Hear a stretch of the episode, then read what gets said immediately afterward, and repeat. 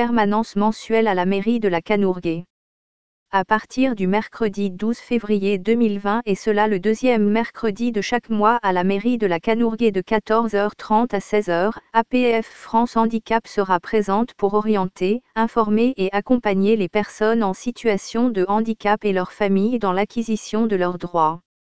Éric Cogolueigne, adhérent de l'association, et Alice Caplin, référentement APF, seront là pour vous accueillir. Si vous avez des questions sur la carte mobilité inclusion, CAMI, et sur les démarches pour l'aménagement de votre véhicule ou de votre logement, si vous souhaitez faire une demande d'heure d'aide humaine à la MDPH, Maison départementale des personnes handicapées, etc. Nous sommes là pour vous renseigner, aussi APF France Handicap a développé une offre de services spécifique aux particuliers employeurs en situation de handicap qui emploient de manière directe son aide humaine, le servicement APF. Si vous êtes particulier employeur ou souhaitez le devenir, venez à notre rencontre.